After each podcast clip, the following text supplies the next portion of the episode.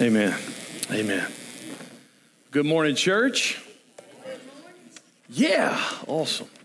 Let's take our Bibles. Let's go to the Old Testament, the book of Ruth. While you're flipping there, we'll be in Ruth chapter three this morning. Thank you for uh, for praying for uh, for me this week. Um, I was at uh, I was down in First Baptist Olo last uh, Sunday. Hope you had a good Fourth.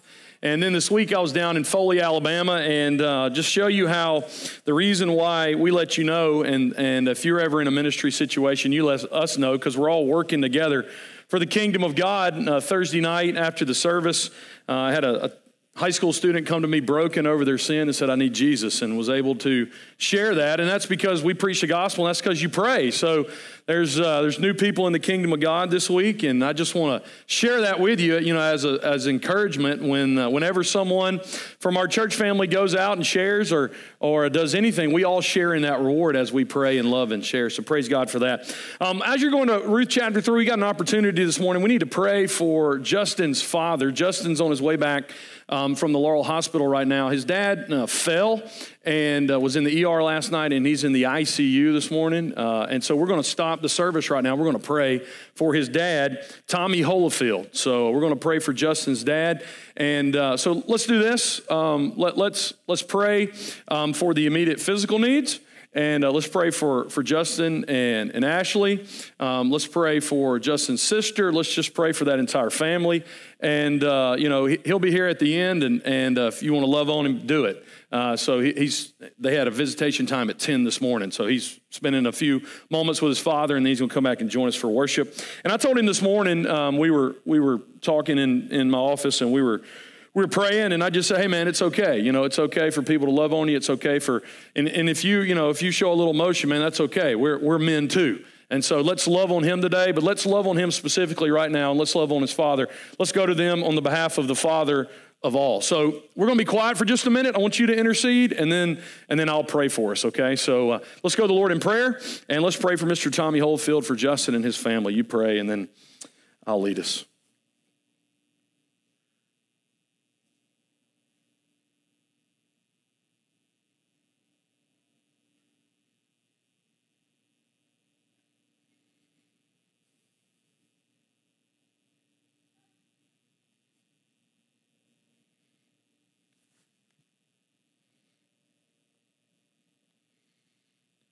Father, we thank you that the scripture says, in your presence there's fullness of joy. Lord, it also says that we're supposed to cast our cares on you because you care for us. Lord, the scripture says that you uphold the righteous. The scripture says that the peace of God that passes all understanding will guard our hearts and minds in Christ Jesus. So, Lord, as, uh, as your church this morning, we lift up Mr. Tommy Holyfield. God, we pray for all of his physical problems and issues right now. We pray for doctors and nurses that are caring for him. And Lord, we pray that you'll do a work in his life. Father, we pray, though, for Justin. God, we pray for your peace to overcome him, for your strength to sustain him. Lord, we pray that you would uphold him as you say you do in the scripture. Lord, thank you for Ashley. Thank you for her ministry to Justin as his wife. God, we pray for, uh, for Justin's sister. Lord, we pray for that entire family. This morning, we can't give him specifically, Lord, we can't ultimately meet what needs to happen in this situation, but God, you can, and we submit it to you. And Lord, there's probably other people in this room that are going through similar things. And Father, we lift those and bring those at your feet. We don't know all the, the situations and the difficulties. But God, you're sufficient and you're sovereign and you're kind and you're good as we've been learning in Ruth. So, Father, we, we ask for you to work all things to the, the purpose of your gracious will that Christ may be glorified. Lord, as we turn our attention to the scripture this morning, teach us, open our eyes to see wondrous things from your law. Help us to see truth. Help us to see how you were faithful to this family and faithful to a nation and ultimately faithful to the world that had rejected you because you gave us this story, Ruth, to show you how you were ultimately going to send a Savior. So this morning, even in the scripture, help us see Christ. And we ask it with the help of the Holy Spirit in Jesus' name. Amen. Ruth chapter 3 will be here the next two weeks. I will uh, give you an overview, and then Justin will come back um, as we've kind of, to keep the Ruth theme, he'll gather up the, uh, the leftover grain in the field. But Ruth chapter 3, we're going to read the whole chapter if you would permit me to do that again. And, uh, and then Justin will come back and, and teach through it uh, next week. Ruth chapter 3. Now remember where we are in this book. We're at halftime. That's where we were last week. We were in chapter 1 for three weeks, we were in chapter 2 for two weeks, and now we pause. And if you would just go back to verse 23, the last verse of chapter 2, you will see the context. So she, that's Ruth, kept close to the young women of Boaz, gleaning until the end of the barley and the wheat harvest, and she lived with her mother in law. So Ruth has, as Justin taught us last week, has found favor. You remember the three times favor was found in chapter two. Ruth says, I'm going to go out and hope I find favor. And then Boaz shows her favor. And then we find her saying, Can I please stay in this favor, this kindness, this kesed, the Hebrew says, this covenantal, faithful kindness that you've shown me. And when we get to the end of chapter 2, what we find is, is that Naomi and Ruth settle in to this pattern of life between the barley and the wheat harvest. And we, we learn that that's from the time frame of Passover to Pentecost, which has huge ramifications when we think about it from a global scale, from a, a, a biblical worldview scale. But in the time frame of this, this is mid-April to early to mid-June. This is six or seven weeks. So we find them the daily routine. Ruth gets up, she goes out, she works the fields, she takes uh, Boaz at his word and at his kindness. Not only is she gleaning up what's left, occasionally they will just throw extra stalks in the field so that this young Moabitess can be fed. And she'll gather it up, she'll take it home. Naomi will teach her how to cook Israelite style, and this is how they have settled in their everyday life. Let's read it. Ruth chapter 3, verses 1 through 18. Then Naomi, her mother in law, said to her, that's Ruth, My daughter, should I not seek rest for you, that it may be well with you? Is not Boaz our relative with whose young women you were? See, he is winnowing barley tonight at the threshing floor. Wash therefore and anoint yourself and put on your cloak and go down to the threshing floor, but do not make yourself known to the man until he has finished eating and drinking. But when he lies down, observe the place where he lies. Then go and uncover his feet and lie down, and he will tell you what to do. And she replied, All that you say, I will do. So she went down to the threshing floor and did as her mother in law had commanded her. And when Boaz had eaten and drunk and his heart was merry, he went to lie down at the end of the heap of grain. Then she came softly and uncovered his feet and lay down. At midnight, the man was startled and turned over, and behold, a woman lay at his feet. He said, Who are you? And she answered, I am Ruth, your servant. Spread your wings over your servant, for you are a redeemer. And he said, May you be blessed by the Lord, my daughter. You have made this last kindness greater than the first, in that you have not gone after young. This is not a command. Uh, college student, okay? This is not a command, young single adult, okay? You're not supposed to go down the threshing floor and uncover somebody's feet and when they wake up say, hey, you're mine. Like, don't, you don't have to do that, okay? We're going to contextualize this passage. The second part of the story we see is that Ruth, this is so crazy, y'all. She, what she's doing is she proposes to Boaz. Naomi sends her down there. Boaz isn't obviously making any moves, so we're going to force his hand. So she goes down there and she does exactly what Naomi tells her to do. She, verse 7, she comes softly, she uncovers his feet, she lays down. So, probably what was happening was she uncovered probably the bottom part of his leg. Again, so then in the, the, the night, in the midnight, he would wake up rather cold, and she was laying at the end. Now, it says here that he was startled. And probably what that is, he had a chill, he had a night chill. And so he turns over, he's startled, and all of a sudden the Hebrew goes, Hane, Asha, which is like, behold, woman. So he's like, I'm at a threshing floor, I'm hanging out with dudes, we've worked all day. Why is there a woman here? That's the way that I can comprehend this. My, my grandfather, whose name was Howard Johnson, not the hotel dude, he was a realtor. He, he got saved out of a, a life of sin and he loved Jesus. And like 40 years later, he got Alzheimer's. And one night he was in bed asleep, and my grandmother was lying next to him. And he woke up and he was startled because there was a woman lying next to him. He went, Woman, where is your husband?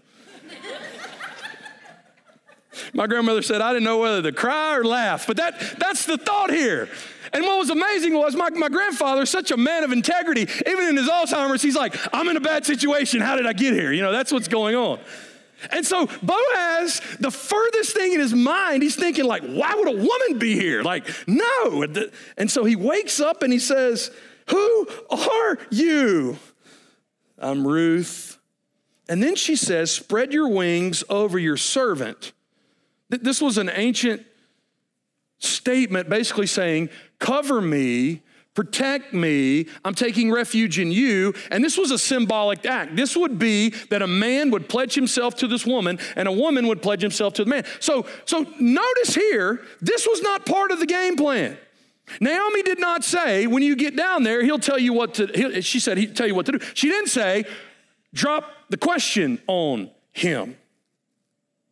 She didn't, she didn't say that. Ruth, Ruth changes it. She, she, she, in a sense, goes beyond what's asked and she says, Hey, you need to marry me. That's what's going on here. So she's proposing to Boaz. The third part of the story we see is that Boaz, in response, promises to redeem Ruth. Now, notice he says specifically in verse 10 May you be blessed by the Lord, my daughter. You have made this last kindness greater than the first. What's he talking about? It's the kindness that she showed Naomi. It's the kindness that she showed him by working hard in the field. And what he's saying is, I am blown away that you would do this. Why? You have not, verse 10, gone after young men, whether poor or rich. Time out, let me explain something. We introduced to you two weeks ago and last week the concept of levirate marriage. That if a man dies without having a son, and there's a younger brother that's unmarried, the younger brother shall take the widow as his wife in order so that a family doesn't die out in Israel. Now, here's the thing. In this situation, where's the brother of Mahlon? He's dead. And so levirate marriage really in this situation doesn't apply. Ruth was not bound to marry a brother because there was no brother. And because there wasn't a brother, she was free to marry anybody she wanted to. And so, based off what the text is saying here, Boaz is, because you notice all throughout the book, he's been calling her my daughter, my daughter, my daughter. He's an older dude, y'all. He's an older bachelor.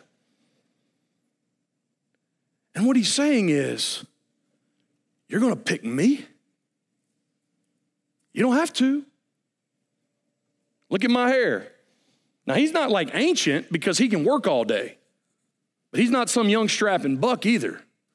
You're gonna pick me? You're gonna show me this type of kesed, this type of kindness? But he says we gotta, we gotta stop, we gotta wait, because yeah, I am a redeemer, and yes, I am a relative, but there's actually someone that's in line in front of me first. So this is what I want you to do. I want you to lay down, because if I send you back out while it's still dark, I'm putting you in danger, and it would totally undo all this kindness that you've shown me. So you just stay there, and when it gets dawn, you you just ease on your way, and then when that happens, he he gives her all this food as an offering. Like, why not a why not a ring? Right? Dylan and Dara are here this morning. I told them I was going to embarrass them. Congratulations, by the way, they just got engaged. I told Dara I dropped Dylan when he was four months old, and he's okay, so praise God. Hey, congratulations. We celebrate that. Amen. Amen. But, but you gave her a ring. You didn't give her six, six measures of barley, right? But that's what, that's what Boaz does. He gives her all this food, and then he goes back. And again, what do we have? At the end of a chapter, Naomi is stoked. My daughter, he's going to deal with it today. So as we walk through this story, and I think it's so refreshing for us as people who share the word of God and hear the word of God that that's that's the story without westernizing it or americanizing it. But what can we learn from this story? A few truths this morning for you to write down. Number 1, by grace there is a way forward from our mourning and grief. By grace, there is a way forward from our mourning to our grief. The first two chapters are all about these two women who have suffered crazy grief. Naomi's lost a husband, she's lost two sons. One of her daughter in laws has gone back to Moab. Ruth has lost a father in law. She's lost her husband. She's lost her brother in law. It's just mourning. We, we, we studied how they came back to Bethlehem, and, and Naomi was just bitter. But even in chapter two, even when there's a ray of sunlight, that who's this dude Boaz and what, how's he going to turn out in the story? Even in the midst of hitting their stride in daily life, guess what? They're still mourning. You know what Naomi's telling Ruth to do? Wash, perfume yourself put on new clothes. What she's saying is, my daughter, let's move on with our life. For, for Ruth, some, some commentators actually think that she was probably still wearing the, the clothing of a widow who was in mourning. And that's probably why Boaz hadn't taken making any moves yet in the field. Hadn't gone after her or begin to approach her and begin to talk about marriage because he was trying to respect her. Shows you what type of man he was. But what's happening here is Naomi is saying, listen, it's time. We've mourned and we've mourned for a while. It's time to move on. Now, listen to me this morning. I'm not saying at all that you just need to forget your grief and move on. I'm not saying that. I'm not telling you this morning that you should just get over mourning and loss and pain. That's what I'm not saying at all. Because in the scripture, we find people that lose loved ones. We found them in this book, we find them in all of scripture. What I am saying is that there can come a time in your life when God can take all the pain, all the loss, all the grief, and glorify Himself in such a way that He says, I am enough. I walked with you through this chapter, and I will walk through you through this next chapter. And we can watch God turn our mourning into dancing. That's what Naomi's doing here. Some of us have just been living with a burden of mourning and loss and pain and grief for years. And it's different for every person how we deal with that. What I am saying is, is that by God's grace, there does come a time when we are enabled and empowered to begin to get victory over that and to see that our Savior really did defeat death, hell, and the grave. He is the resurrection and the life. If we lost someone and they were in Christ, guess what? To be absent from the body is to be present with the Lord. If we're Christians, that means we're called to believe and we're called to stake and hope all of our life upon the reality that He's victorious. He walks with us through the valley of the shadow of death, and we fear no evil, for He is with us, and He will bring us out of the valley of the shadow of death. Ruth, take off your mourning garments because God's got something else for you now. And where there was grief, He's about to bring joy. That's what the chapter is saying. I think another big truth for us to grab today is number two, we should always strive to do the right thing in every circumstance. Speaking about Boaz here. Ane, Asha, a woman. What is a woman doing here? Israelite men would have acted three ways in that situation. They would have taken it as an offer and they would have gone up on the offer and it would have been a one night stand and the woman would have probably then been humiliated.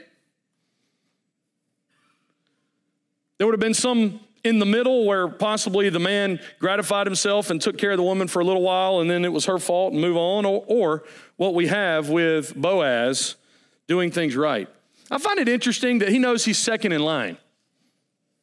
And I find it really interesting that this probably middle aged dude and this probably early 20s woman who is graceful, her name means friend, she's kind, she's hardworking, that he, everything's there for him. He's like, stop, time out, we need to do this the right way. But she's offering herself, she wants to marry me. Stop, time out, we need to do this the right way. Can I speak to this in two ways?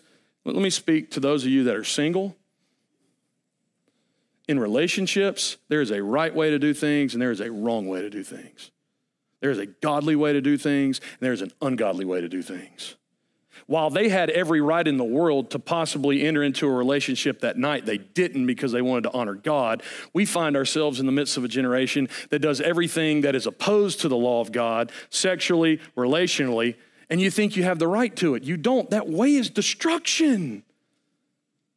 When you glue the emotions of your heart to someone else, and the body says, I love you, but the heart, the mind, and the will don't, all you're gonna do is end up with heartache and destruction. Let me warn you this morning from the Word of God be like Boaz. Yeah, I'm a relative. Yeah, I have a right. Yeah, I can pull this off, but we gotta wait. We gotta wait. We gotta do this thing right. Someone one time asked me to marry them. Found out they were shacked up. So I said, Man, I'll marry you, but y'all need to move out. Because I can't just stand on wedding day and do like spiritual charades and ask God to bless something when you just kind of shot him the middle finger your whole engagement. Like, I can't do that. There's a way to do it. Honor God, He can redeem. If you've messed up, guess what? Our God is gracious. He can restore, He can cleanse, He can purify, but He can't do it when we're wallowing in the mud. And I love this. That I think first and foremost, Boaz is such a man of integrity because he's going to do what God says. Man, the bigger picture is we should always strive to do the right thing in every circumstance. Relationally, financially, do we bat a thousand on that? No. Should we strive to? Yes. What in my life am I not doing the right thing? It's, it's so just, it's amazing here. You don't have to super spiritualize it. You can just say, there's a right thing. Think it's in the book of James. If you know to do the right thing, you don't do it, it's sin.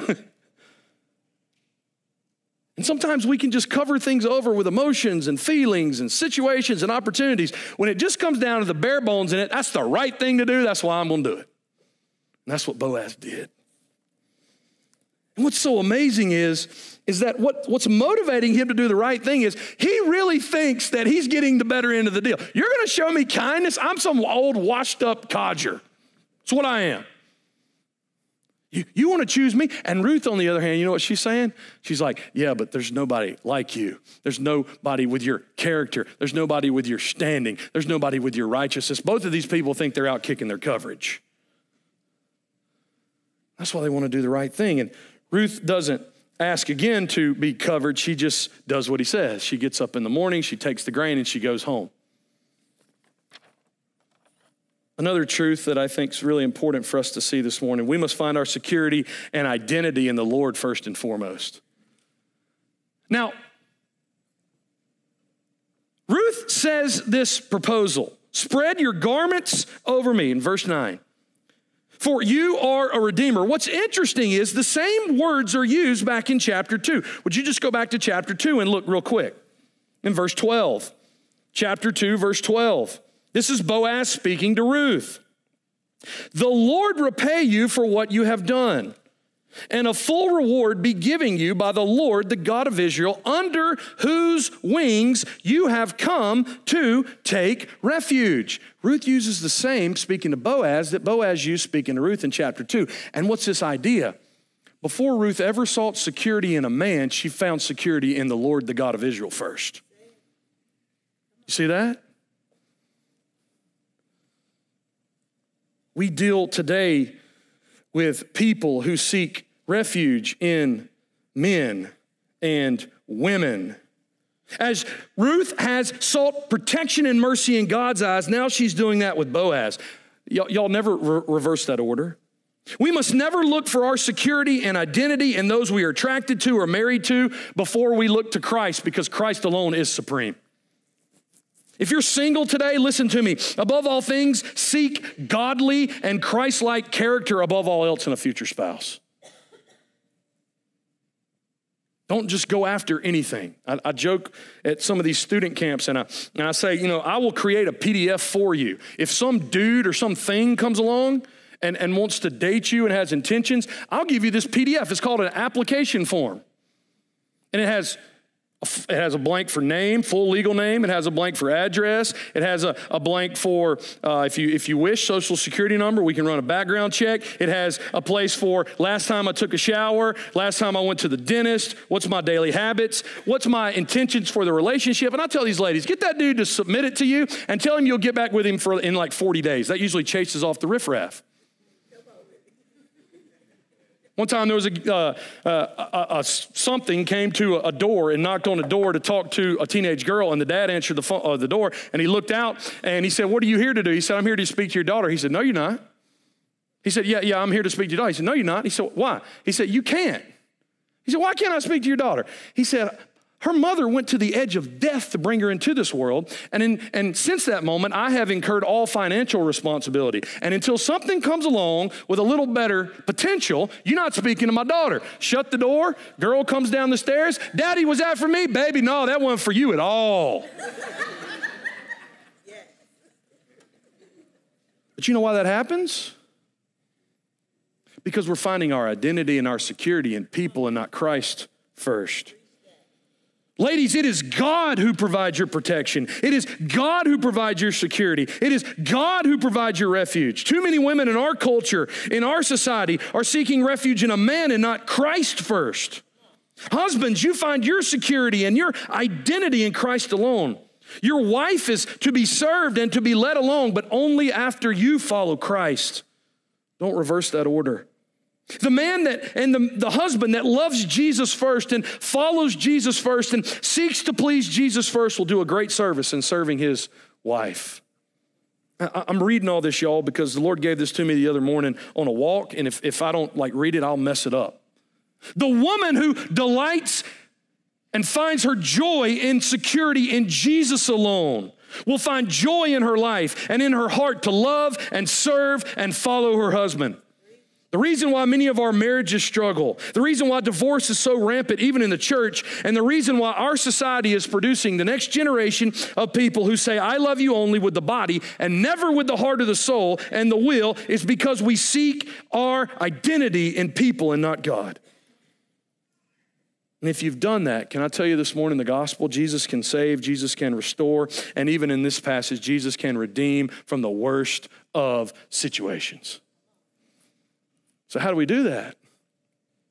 When my aim is to please Christ, and my allegiance is to please Christ, and my worship is to please Christ, most of the time, I will be able to love Lauren and serve Lauren and help Lauren. It is when the priority gets reversed and I please me and I focus on me that I neither please Christ or my wife. But you know what? It's amazing how when we get the vertical right, the horizontal works itself out. Through arguments sometimes, not arguments, intense moments of fellowship, right? That's how. but isn't it true though? And that's what's happening here. She saw, this is a Moabite. She didn't even have a Bible. But you know what? This God of Israel, He's my refuge. He's my refuge. And that's why she was given a husband who did the same thing. So, as we conclude this today, how, how does this passage point to Christ? Man, this is good, y'all. First, the, the lost come humbly to Christ's feet for mercy.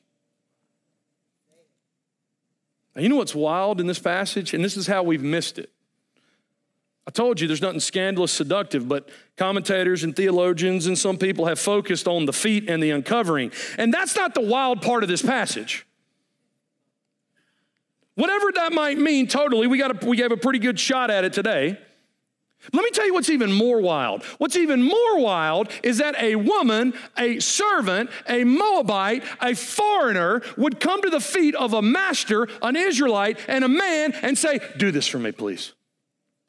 That's what's wild in the story. And why did she do that? Because in chapter two, she knew who he was because of the favor and kindness he had shown her. You know what this text is telling us? Is that sinners who have found brokenness and emptiness and just lostness in this world hear who the nail pierced Son of God is, and they can boldly come to his feet and cast everything of themselves upon him because he is good. Because of his mercy, we come. Ruth is not telling Boaz what to do, to command him. Ruth is casting herself at Boaz's feet because she knows that only he can do this. And, and listen to me. She is asking Boaz to make a decision on her. For 50 years, for 100 years in American evangelicalism, we've been taught that poor little Jesus standing outside in the cold and the rain, the little nomad comes knocking on the throne of the door of our heart. Please let me in. Please let me in. Please let me in. That's not the way it is at all. He's not in need, we are. When someone's convicted of their sin and convinced of their lostness and convinced that all they deserve from God is wrath and hell, but in spite of that, He came down and He showed mercy and He absorbed all the wrath of God, what do you do? You fall at His feet saying, Lord, please show mercy to me. That's what Ruth's doing here. It's such a picture of Christ. Let me tell you, if you're outside of Christ this morning, come boldly to the throne of grace. All who come to me, Jesus said, I will by no means cast out. Call upon the name of the Lord and you'll be saved. There is a fountain filled with blood drawn from Emmanuel's veins that sinners plunged beneath that flood lose all their guilty stains. You can come boldly this morning and fall at Christ's feet because he is the greater Boaz and he always shows, shows kindness to those who fall at his feet. Finally, this morning, how does this text point to Christ? Christ is redeeming people from all nations as his bride. You know what's good, y'all? Ruabite, uh, Ruth ain't, ain't called a Moabite in chapter 3, not once. She's not called a Moabite, not once. Not once. Because a Moabite is not an ethnicity, a Moabite is who you worship in the heart. A Philistine is not an ethnicity. I'm talking, I'm, I'm spiritually talking here. Don't think I'm denying the differences. But the way that scripture views it is that the Jew is not just the, the Jew who's born in a certain tribe. The Jew is the one that has turned and given their heart alone to the God of Israel. That's why in the New Testament, us Gentiles, us grafted in Gentiles, are, are called of the seed of Abraham because we worship Abraham's God. And what's amazing here is you see what's happening. The redemption's coming full circle. Ruth, as far as the narrator is concerned, is no longer a Moabite. Man, what a great picture. If there are any physical sons or daughters of Abraham this morning, you're in the minority as a physical Jew. Most of us just Gentiles. Our track record, we worship the sun and grasshoppers and everything moving and images and idols. And yet God so loved the world that he gave his son that through the blood of the Lamb, he purchased men and women from God from every tongue, every tribe, every language, every nation. And right now, all across this uh, earth, God's people are gathering in local bodies like we are. And no matter what language they're singing and, and, and preaching in, and speaking in, no matter what food they eat after the service, no matter what the color of their skin is, if there's more melanin, if there's less melanin, it doesn't matter. Same scripture, same God, same gospel, same Christ, same church. And why? Because God brings people from all nations. That's how this points to Christ. He's Boaz, we're Ruth. We've come to his feet, we've pled mercy, and guess what? He's taken us in. Friday morning at this camp we just finished up in, in Foley. It's pretty cool when I get to do this. I got to Zoom, an Indian pastor in, and he got to speak to the group. Technology is an amazing thing. This, this guy actually, those of you that went at 14, oh, this was Raj. We, we piped Raj in. and he's sitting there, he's exhorting these students and sharing with them. Then he just starts talking about the, the burden that he has. Since the pandemic started, they've been trying to minister to people, and they've done some stuff over the last two months. They fed about 25,000 people at hospitals. And they recently saw this one village that they didn't really even, weren't even know about. And, and kind of the main source of income was shut down several years back. And so in that village, even the teenage girls have to sell themselves in order to provide for families. And they, and they saw that, and there was, there's nothing going on there. There's, there's no mission. Obviously, there's no church. And, and so starting this week, they, they've started targeting that place. And so I think they're going today or tomorrow to that place to begin to feed people and to begin to share the gospel with people. And these are people that are the lowest of the low, culturally. But they matter to God. And you see, when you've seen yourself as a Moabite, as a sinner, as someone who deserves nothing, but grace upon grace upon grace upon grace has been poured out through you through the gospel. Because all you were was a Moabite begging for forgiveness, and he showed it, asking for mercy, and he showed it. Undeserving of love, and yet he showed it. Undeserving of peace and forgiveness, and yet he shows it. You know what you'll say? I'll spend the rest of my life going after people that were just like me. Just like me. So, as we go to prayer this morning, and as we worship, and as we get ready to go through this week, if, if you're outside of grace this morning, repent and believe the gospel. If you've been brought into grace this morning, who around you is in need of grace? Lift up your eyes. The fields are white to harvest. Let's pray.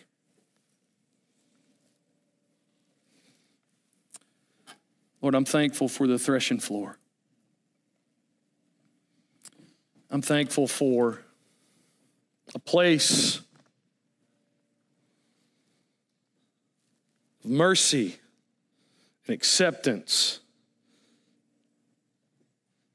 A place where you promise to redeem us.